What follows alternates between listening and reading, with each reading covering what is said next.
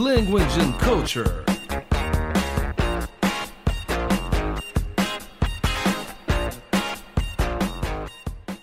Salve amantes da língua inglesa! Meu nome é Carlos Augusto e hoje vocês vão ter um episódio um pouco diferente do Language and Culture.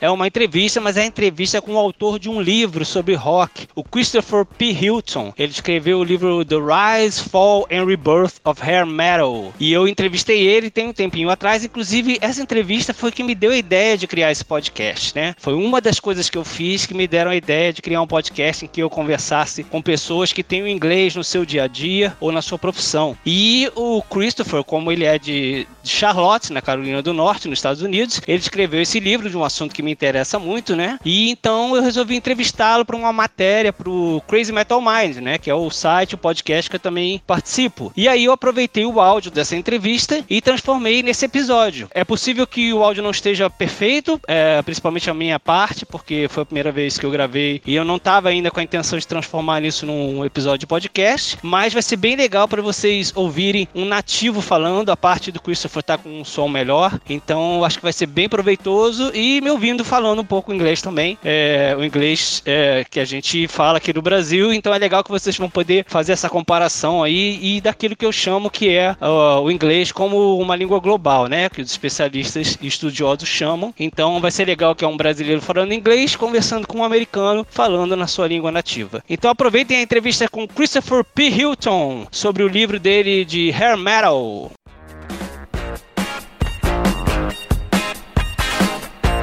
Language and Culture.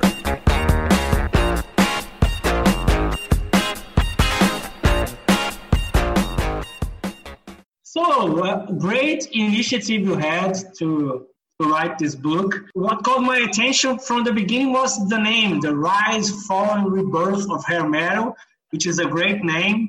Uh, because it, it, it, it's so uh, uh, pompous, maybe like some of the music that the bands made. Uh, and, and, and, as I, I showed you, uh, one of the questions about the chronology, because I think it was a, a, good way to show what you intended to do, which was the rise, the fall, and the rebirth. So, if you please could tell about why did you choose this this kind of way of, of telling the story, it would be cool. Yeah, certainly. Hey, first of all, just wanted to thank you for your interest in the book. I'm really happy that uh, you enjoyed it. Um, you know, as far as the the title and the way I approach the uh, chronological format, um, you know, I really wanted the book to be more than just a collection of, of individual stories about individual bands and albums. Uh, there's already a lot of that out there, right? And you've read some of these books too, I'm sure. You know, you can read biographies uh, yes. you know, on Guns N' Roses, or you can read Slash's autobiography, or Sebastian Bach's, uh, or Steven Tyler's, and, and they're all great books. Um, but I, I, think what hadn't been told before is really the story of the genre as a whole. And I think it's really an interesting piece, you know, not only for fans of music, but really, uh, you know, fans of any good story, in that there's a real three part arc to the genre. You know, there's this incredible rise to commercial dominance uh, in the 80s and, and, you know really at its peak in the late 80s and early 90s and then this you know mind-blowingly sudden and total fall from grace uh, almost extinction during the mid 90s all the way through a legitimate rebirth of sorts in the new millennium. Uh, so it really only made sense to tell the story chronologically because almost all of the bands were experiencing the same situation as they moved through time together. Uh, you know every couple of years brought a different change to the genre. You know, the the yeah, early beginnings. Uh, you know, Slippery When Wet in 1986 kind of really blew the doors off uh, for commercial acceptance of the genre. And then by 1988, you know, you looked at the top 10 list on top 40 radio and you had Poison, Def Leppard, and Bon Jovi all in the top 10 on radio. Uh, you know, even today, we can't even imagine that that was possibly true at one point in time. Um, and then, of course, with the rise of grunge and the fall, and bands changed their sound in the mid 90s. Um, and then bands return to that sound as we hit the new millennium, all the way up to you know all kinds of new hair metal acts today, especially coming from overseas, specifically in the Nordics. Um, so I wanted to tell the the story of the genre, not just a story about a bunch of bands. Yes, because oh, yeah, yeah. hair metal today is better than grunge uh, in popularity. I, I, mean, yeah, I do think that's interesting, right? I mean, if you asked any of these bands back in the '80s, uh, you know, they probably wouldn't predicted they'd be still around touring uh, almost 40 years later.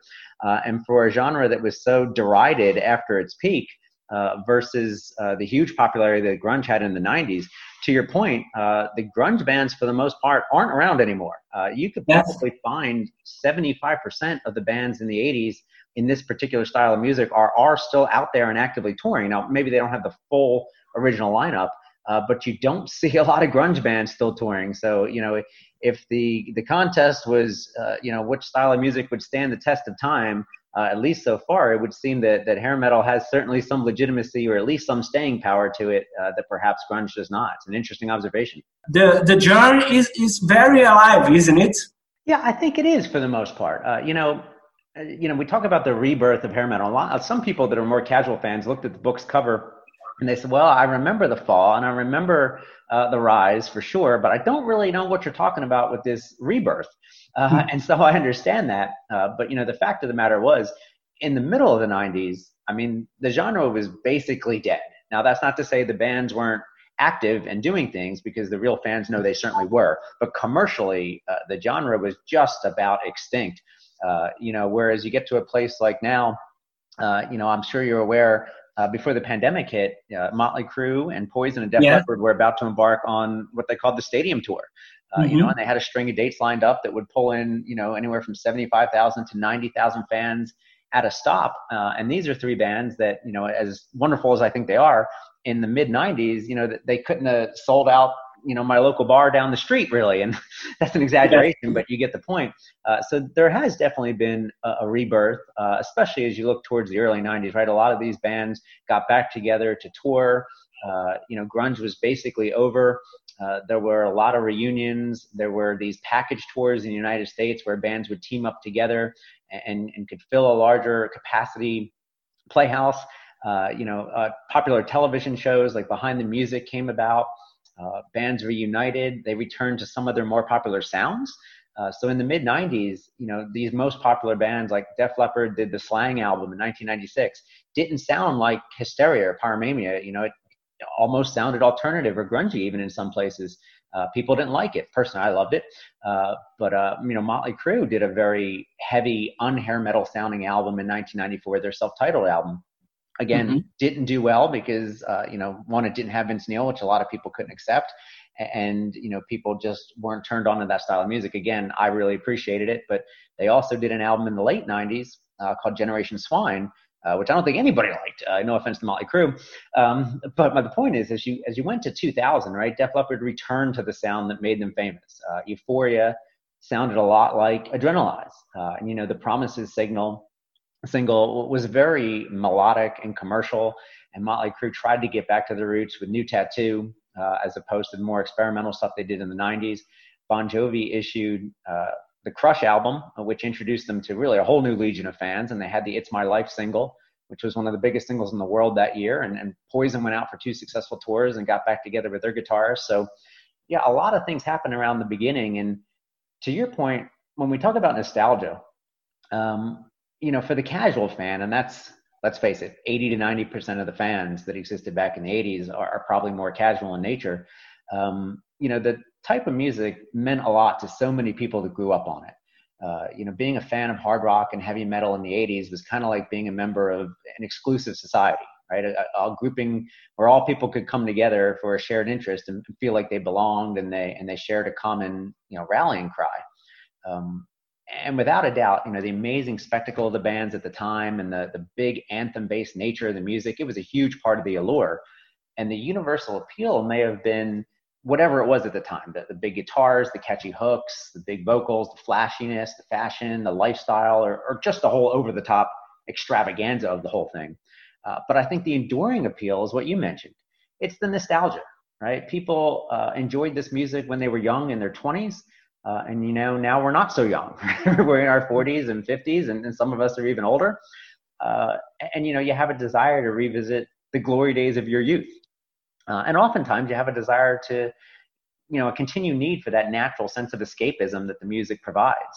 Um, so people do have a strong nostalgia for it, and you know, they might not be out there following the bands every day, and they might not still be buying albums. Uh, you know, to the extent albums even exist anymore. Uh, but they're certainly up for a Friday night or a Saturday night, uh, you know, outdoor show with a band that meant a lot to them in their youth and to hear some songs that they can sing along to and kind of feel young again. And so a lot of it is nostalgia. Now, for fans like myself, uh, we greatly appreciate the new material as well, and we look forward to it and we're excited about it. Um, but in the United States, uh, you know, if you go see a Def Leppard show or a Poison show or a Motley Crue show, uh, you know, they're going to play 12 to 15 songs, and uh, you know, 14 out of those 15 songs are going to be the things that made them popular in the 80s.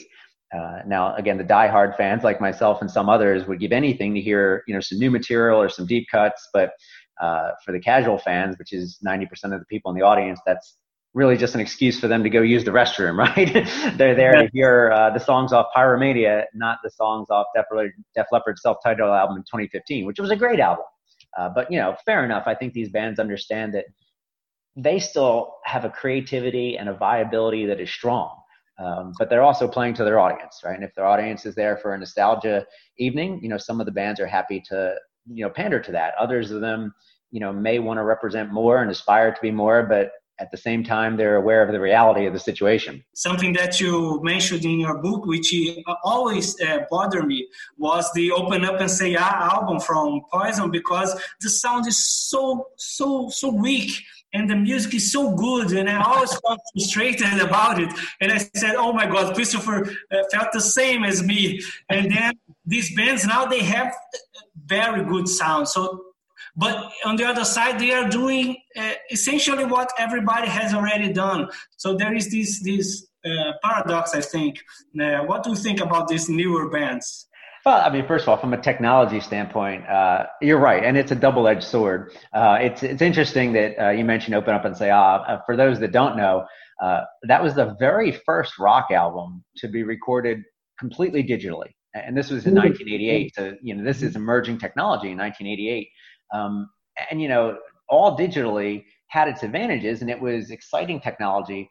But you're right; it sounded very sterile in some places, and very thin, and very processed um, the producer for that album, Tom Werman, uh, he's had over 20 gold and platinum albums. Uh, he's done uh, production for albums for Motley Crue, for Twisted Sister. Um, who else? Cheap Trick, Boston, Blue Oyster Cult. Um, so you know, well, well established. And you know, if you ask him today, I've read interviews with him. He hated the sound of "Open Up and Say On," right? I mean, but the thing was, for the time, it, it, wasn't noticeable as something like that, right? Nobody in 1988 had the record come out and say, "Hey, it sounds thin." Yes. Uh, today you can notice it just because things have gotten so much better. Um, but the thing was, music, at least rock music in the 80s, wasn't really heavy, most of it on the bottom end anyway. It was really focused on the vocals and the guitars. Uh, and then you had this digital production come about. Um, and there were albums like that right at the same time. Uh, Van Halen's 5150 and OU812 like you said, great songs, but yeah. those are thin sounding albums, right? It's hard to, is there any bass on those albums at all? I don't know, right? Of course there is, but it's tough to hear. Or, or even, you know, the more pop bands, you know, ZZ Top's Afterburner record or Billy Idol's Whiplash Smile, uh, mid 80s. Mm-hmm. It's hard to hear any bottom end. And then the trend got exacerbated when we moved from albums to cassettes to CDs in the early 90s the original technology to transfer music from analog to CD, from tape to CD in the early 90s, uh, wasn't all that impressive. And it resulted in a very, very bright sounding recording that only made the record sound thinner. Uh, there was none of the warmth or bottom end you would find on vinyl. Uh, now, some of that's been corrected in recent years because uh, bands and record companies put out these remasters, and some of them replace some of that that bottom end. But much of it is just made worse because of what they call these loudness wars, uh, where they just raise the volume on our parts of the mix and erase any of the dynamic range and separation among the instruments just because they want the music to be louder on whatever streaming platform people are listening to. Um, so I, I, think you definitely had a, an aspect of that. Albums today don't really suffer from that, right? You can you can get really good production uh, with a strong dynamic range and a lot of bass and bottom end, uh, much easier than you could at that time but again, it's a double edged sword. On one hand, a great album that would have cost hundreds of thousands of dollars to produce in the 80s can be produced for fifteen to twenty thousand dollars today, right? A fraction of the cost due to the advancements of technology. And this results in a lot of great sounding albums. Uh, but on the other hand, you can make an album that sounds just acceptable today for only $1,000.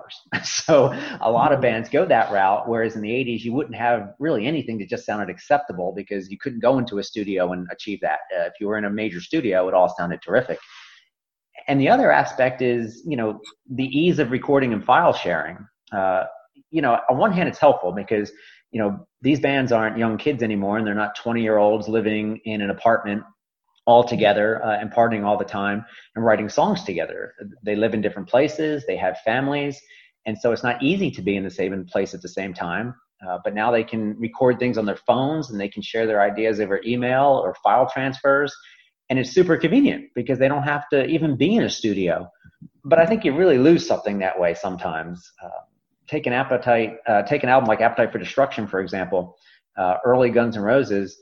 All those songs were written the same way uh, and it was all five of them. You know, someone would bring in a riff or a melody, and all five would jam on it, and they'd lend their ideas, and they came from very different backgrounds. Uh, you know, Duff McKagan had really a punk element. Uh, Steven Adler had, had more of a, uh, you know, a casual swing Slash had that Aerosmith bluesy guitar bass, and, and Axl came from this really, you know, Queen or Elton John inspired background. Uh, you know, of course, Izzy Stradlin brought, you know, a rhythm guitar that sounded more like the Rolling Stones or the Faces. And basically they put it all together and you got a result that only the five of them could have created if they were in the same room. You don't often get that today. Uh, even when that band got to their Use Your Illusion albums uh, some of the magic was gone because the band members wrote songs in isolation and brought them in as kind of finished products for the other band members to play on. And it really lost some of that lightning in a bottle. So i think the technology it can help us and it can hurt us for sure. Also uh, you mentioned in your book that uh, all bands are welcomed and i feel the same way. I, I think that hair metal is a genre that uh, usually uh, the hard, hardcore fans they, they like almost all of the bands.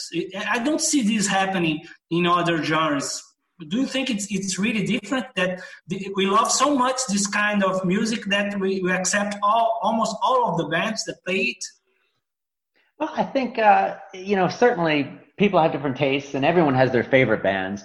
Uh, but for the most part, you know they're they're attached to the genre and the styles that that made that genre popular. Um, you know, and a lot of hair metal. I mean, as you know, hardcore fans, we can look at it and we can pick it apart and say, okay, you know, White Lion was a very distinctly different band from Motley Crue, and, and Def mm-hmm. Leppard mm-hmm. was a very distinctly different band from Guns N' Roses or uh, you know slaughter or, or even poison uh, but the average fan you know they're it's all the same to them right so if, if you like one you, you probably like them all um, but you know as far as people you know hanging on to the music or you know abandoning the music um, you know music because a lot of people say well you know no one's into this anymore or you know the music died people don't like it anymore um, and I think it's a few things related to that. Uh, you know, the first is that music tends to be a very important part of people's lives when we're younger, when we're teenagers, right? There's this saying that whatever music you liked when you were a teenager is the music you like for the rest of your life. and to an extent, that's true, uh, especially for people who grew up in the 60s, 70s, 80s, maybe even early 90s. Uh, with the younger generations today, not so much. Uh, music is more disposable. It's not a big a part of uh, young people's lives. But back in the day, uh, you know, you had favorite bands and you, you, bought albums and you read liner notes and you hung posters in your room and you, wore T-shirts and you talked about the music with your friends. Um, but as you get older, there's not as much room for that, you know, if any. You, you get jobs, you get careers, you have families, and you have kids. Uh, so a lot of people, you know, they let it go. And to your point, specific to this genre, it was almost as much of a lifestyle as it was the music. Uh, you know, it was about uh, it was the classic sex, drugs, and rock and roll. It, it was party time, and it was easy to be into when you're in your 20s. It's not something you generally embrace as a rule when you age into your 40s and 50s. Uh, so it is good, to your point, that we have all these new bands out there specifically coming from overseas and uh, for whatever reason, specifically in the Nordics, uh, because it, it's easier to do and to some extent it's more authentic. Um, Nikki Sixx, his famous quote was, you know, hey, rock and roll doesn't age well. yeah. to an extent, that is true. Um, but I think the biggest thing in terms of people, you know, leaving the genre or abandoning it as the casual fan is, you know, you don't know it's out there. I mean, people latched onto this in the 80s because it was in their faces. It was mm-hmm. everywhere on MTV. It was everywhere on radio. Uh, you know, and that helps an album like Hysteria sell more than 10 million copies. Uh, like I said, Def Leppard put out a great album in 2015. It sold 100,000, not 10 million, and I'll bet you nobody knows about it. You know, MTV doesn't play the videos, uh, radio doesn't play the songs, and it's kind of like if a tree falls in the forest and there's no one there to hear it. Yes. Know, the Def Leppard record still make sound? In a lot of ways, it doesn't. so uh, there's a lot of things that go into it. Uh, what's your relation with about Kiss? What do you think of their hair metal albums? Um, well, uh, first thing, you know, in terms of you know which bands are in the book and which ones aren't, uh, you know, I really wanted to make it as comprehensive as possible, right? Because it's a story about the genre, so it shouldn't be just about you know the platinum bands, et cetera. Um, but I got to tell you, the first draft of the book when I finished it was 800 pages. it was ridiculous, uh, you know. And it, you, the finished version, you have it. It's a little over 400 pages, and even that, yeah. people told me was way too long. Uh. You know, so I had to make some really hard choices. Uh, you know, and, and a lot of the bands that could have been in there, you know, maybe I haven't met anyone who hasn't said, "Hey, I really would have liked it if you would have had more about this band." You know, because everyone's got their favorite. Um, yeah. So if it were up to me, it would have been 800 pages, and there would have been uh, every band, but it just wasn't feasible. So you know, uh, a lot of bands didn't get as much press as others. Uh, specifically, when you talk about Kiss, uh, you know, I'm a Kiss fan for sure. Uh, you know, but when people think about hair metal, you generally think about bands that originated in the 80s. Uh, now, that's not to say that you shouldn't think about bands in the 70s, because when you look at Kiss and Aerosmith and uh, Van Halen and Hanoi Rocks and the New York Dolls, etc. I mean, even David Bowie or Alice Cooper. These were the people that really had the first elements of hair metal in their music. And if you ask any hair metal band from the 80s, or 99.9% of them, uh, you know, who their heroes are, one of the first words out of their mouth is going to be Kiss. Uh, so Kiss is extremely important to the genre.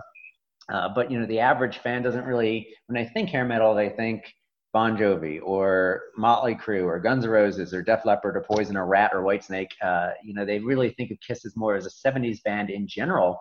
But Kiss had a lot of stuff in the 80s that kind of conformed to the hair metal template. Um, I remember when did they take the makeup off? It was it was 1983, and they did "Lick It Up." Uh, "Lick It Up" as a single sounds a lot like hair metal.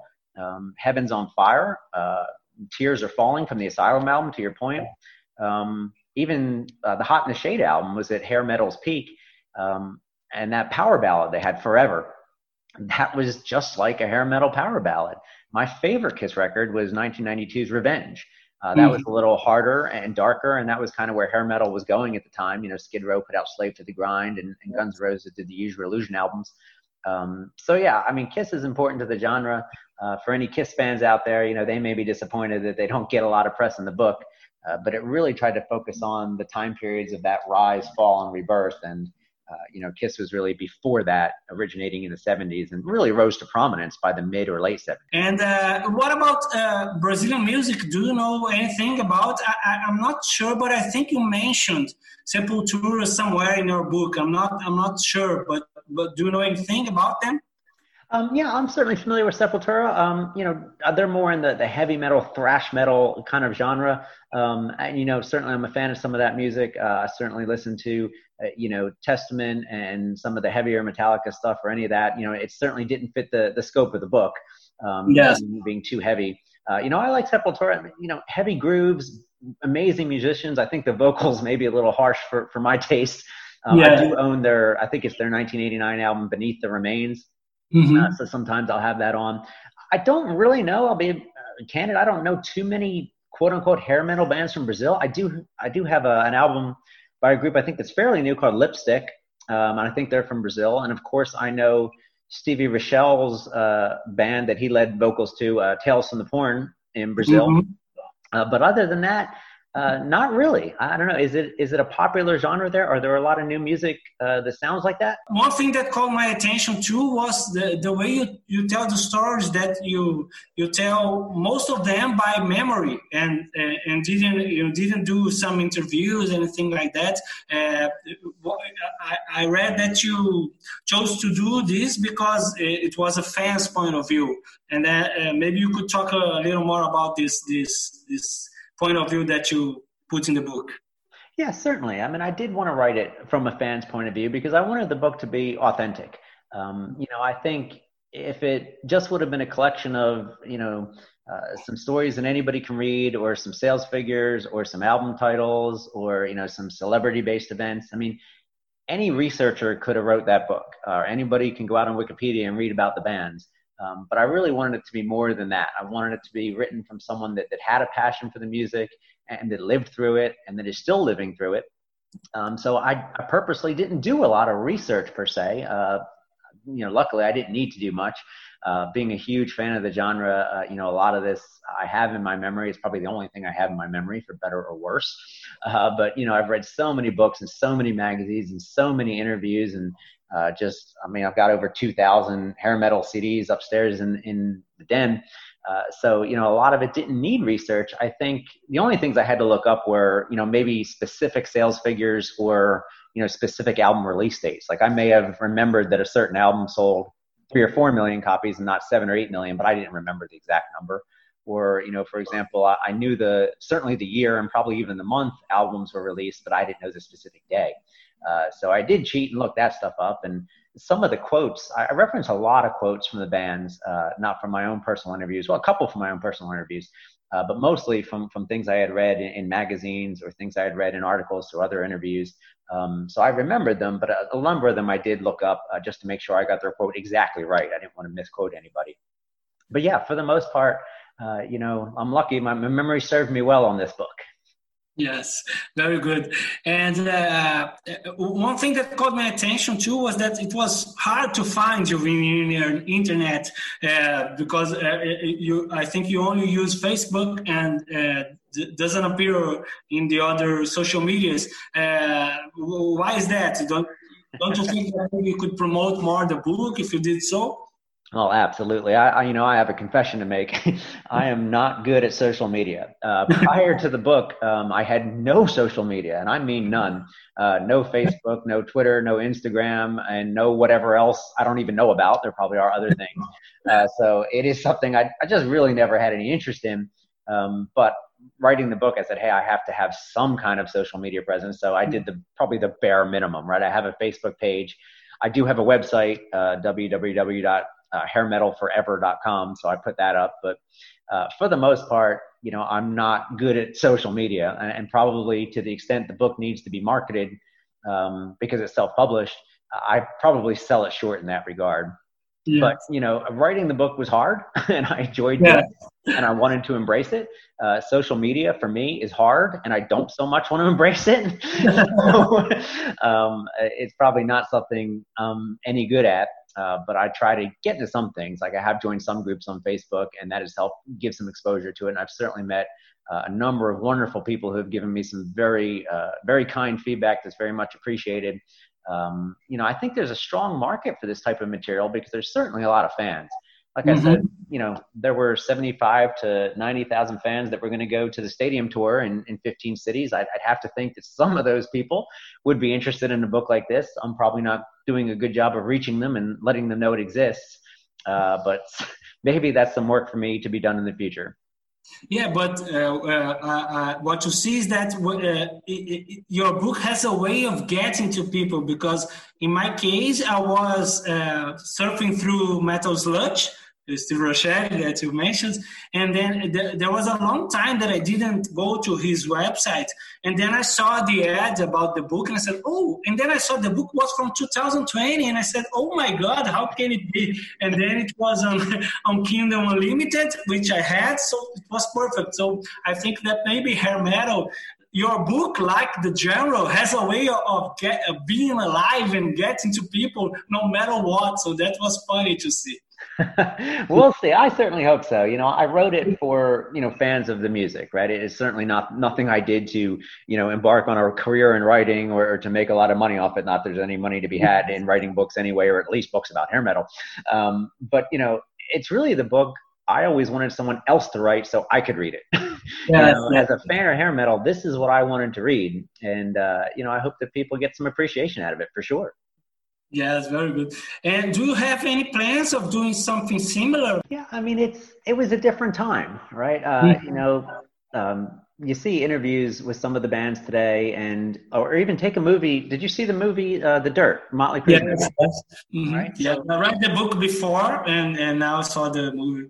Yeah, great book, terrific yeah. book, loved it. Yeah. Uh, you know, enjoyed the movie. I thought it was difficult uh, from a, a, hardcore fan's perspective mm-hmm. to you know deal with the, the very short running order because the movie yeah. left out so much and, and actually had some things that, that weren't exactly the truth uh, but anyway you know Mötley Crüe was talking about you know, fans today and younger people saw that movie, some of them, and they said, "I can't believe that it was. This has to be false. It couldn't have been like this." Uh, you know, a time when really, you know, the '80s, it was all about excess and anything goes, and you know, for better or worse, uh, probably for the worse. I mean, there was no political correctness or anything, and uh, yes. you know, you you probably just we're not going to get that exact environment again. So, you know, uh, I saw an interview with the guitarist from Warrant, and, and you know, he was saying, "Hey." hair metal was about trying to have fun, right? And give a sense of escapism and give people something to do other than to, you know, be immersed in their their 9 to 5 job and to let off a little steam. And you know, he said bands today, they don't have that same allure. Uh, you know, they're not having the same level of fun per se. Yeah. Uh, that's not to say all that fun was a good thing, but uh, it is different nowadays. You don't even have rock stars anymore. Dee Snider said that uh, once, and I completely agree with him. I want to see a rock star on stage. I don't want to see someone wearing those those clothes that I see everybody wearing on the street. yes, there's certainly a shortage of rock stars, right? Yeah. And I think that was part of you know what ushered the era out to some extent. Uh, you know, there was a certain generation of younger people, especially as we moved into the '90s. Um, you know, you mentioned uh, the style of clothing. You know, mm-hmm. I think they could certainly appreciate the, these large spectacles and these extravaganzas and big lighting festivals that these concerts were. But a generation came about that that couldn't relate to it, right? They couldn't see themselves as that.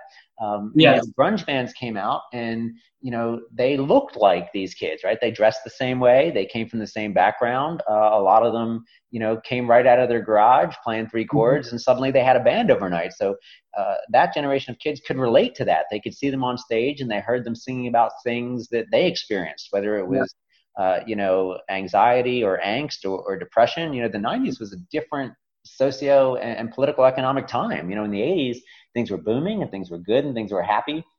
Uh, you know, it was a different time in the 90s. And I think younger kids couldn't relate to that anymore. You know, they wanted to relate to something that looked more like them and sounded more like them and, and felt like they were feeling. Um, yes. So yeah, it would it would be something to get back to that. Yeah, I understand this. I, I just don't don't see why, but it's about the industry that uh, you only have to have one of the genres you, they had to wipe out hair metal completely to get to drum. That is something I, I don't understand. But uh, of course, they had this generation had the right to have their own music. It was it was okay to have that music. Well, that was exactly it. Uh, you know, people were probably ready for a change, or some people were ready for a change. You know, all genres uh, come and go.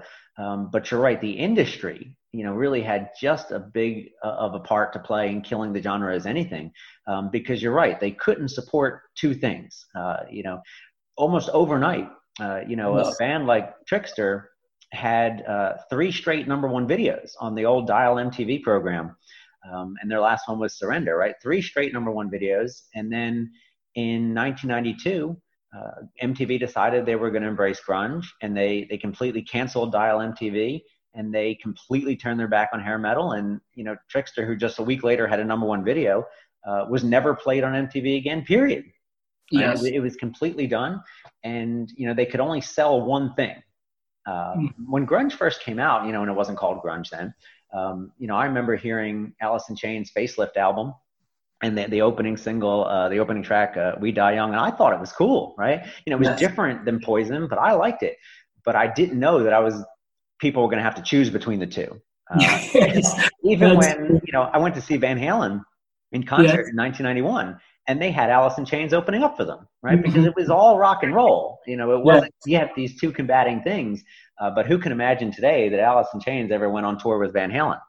Yes, uh, uh, we only got to see Warrant in 1997 in a very small club in São Paulo, not even Rio de Janeiro. They only went to São Paulo, and then in, in the encore there was a, a, band that opened for them, and the vocalist joined the stage with Jani Lane, and then sang, they sang "Man in the Box." It was so strange to see Jani Lane sing this song. I said, "Oh my God, what's happening?" Because there was nothing like that. Although they had already uh, released the Belly to Belly and Ultraphobic, but it was so strange. It, it, it didn't fit well.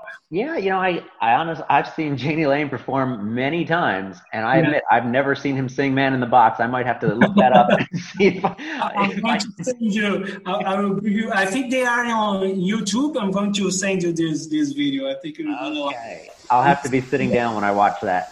yeah. Uh, and what about Charlotte? Uh, you you you always it there. You got to see a lot of the shows. Even what I think it's cool that you saw the really the peak and the, the bottom of the bands because you, you got to see uh, them them live in all the ages. Uh, in Charlotte, they all the bands went to go to do shows, etc. Yeah, it is is part of the uh, the neat aspect of it because you're right. Back in the the mid and, and late '80s and even in the early '90s, um, mm-hmm. you know, I was seeing these bands in arenas, you know, 35,000 seat arenas, and mm-hmm. then in the the '90s, particularly the late '90s and early 2000, uh, you were seeing these bands in bars that hold 350 people. Mm-hmm. Right? When you saw Skid Row in an arena in 1989, and then you were basically standing right next to Sebastian Bach in the front row or Jani Lane mm-hmm. or Ratt uh, in a bar in 1997, uh, you probably never would have thought that would happen. Yeah. but, um, you know, I don't certainly don't get to as many concerts now as I, do when I was younger. Yes, of course. Uh, you know, Charlotte is not really uh, a hard rock scene to speak of. Not that there's any real hard rock scene yes, yes. anymore. I mean, the, the predominant. Not even Los Angeles. yeah, I mean, I guess that, but maybe head to Los Angeles if you want to sniff out any remnants of it, or, or perhaps in, in, Las Vegas. Uh, but in the U.S., at least for the past 20 years, I mean, the overwhelmingly predominant genres of music have been, uh, you know, of course, pop music is always there, but really hip hop and country uh, you know, and, and rock and roll to the extent people classify things as rock and roll has gone through different stages. You know, there was the there was grunge in the '90s, there was nu metal in the late '90s, and then there was kind of uh, you know what I would classify uh, probably overly critically as just generic rock after that. Mm-hmm. Uh, but you know, Charlotte is more of a, a country town or, or hip hop closer to the city. Uh, even bands that do you know 30 or 40 city tours across the U.S. now uh, they, they don't often come to Charlotte for sure. Uh, it's not a big tourist attraction like New York, Los Angeles, Chicago, San Francisco, mm-hmm. Boston, Miami, something like that. Uh, but you know, hey, if you, if you want to raise a family as you get older, Charlotte's a nice place to be. Yeah, it probably is. Uh, maybe uh, as I, I, said in your email, we, uh, we, only got to Charlotte because once I, I was coming back from Orlando and then the flight passed through, but only the airport was a shame. I'd like to know the city but maybe one day. it's a nice place. If you're yeah. ever in town, look me up for sure. Okay, great, great. Uh, Chris, thank you very much for your time in, sharing your stories. Uh, you sure did uh, uh, a document of metal with your book. It was very fun to read and, and, and very good to know a lot of some stories that some I knew, some I didn't know, and some uh, I got to know better. So it was very good and probably you are helping hair metal uh, stay alive uh, above all the, the ages. oh, hey, I appreciate the kind words, and I'm thrilled that you like the book. I really am. Um, I hope fans appreciate it, and uh, you know, I'm happy with how it turned out for sure. Um, and, and people have been kind enough to give me some really nice feedback, but I, I don't think, you know, as an author, I don't think I deserve any of it. You know, I think it's it's the musicians, right, and the mm-hmm. music they made uh, that really makes the book special, right? They deserve all the credit in terms of creating something really great that we can all talk about and, read about and enjoy. So uh, my hat's off to the artists for sure. Okay, so thank you very much, and maybe we got to talk again about other other aspects. And uh, uh, see ya. Okay, thank you for your kind support, and I look forward to keeping in touch. Thank you, Chris. Bye bye. Okay, good day.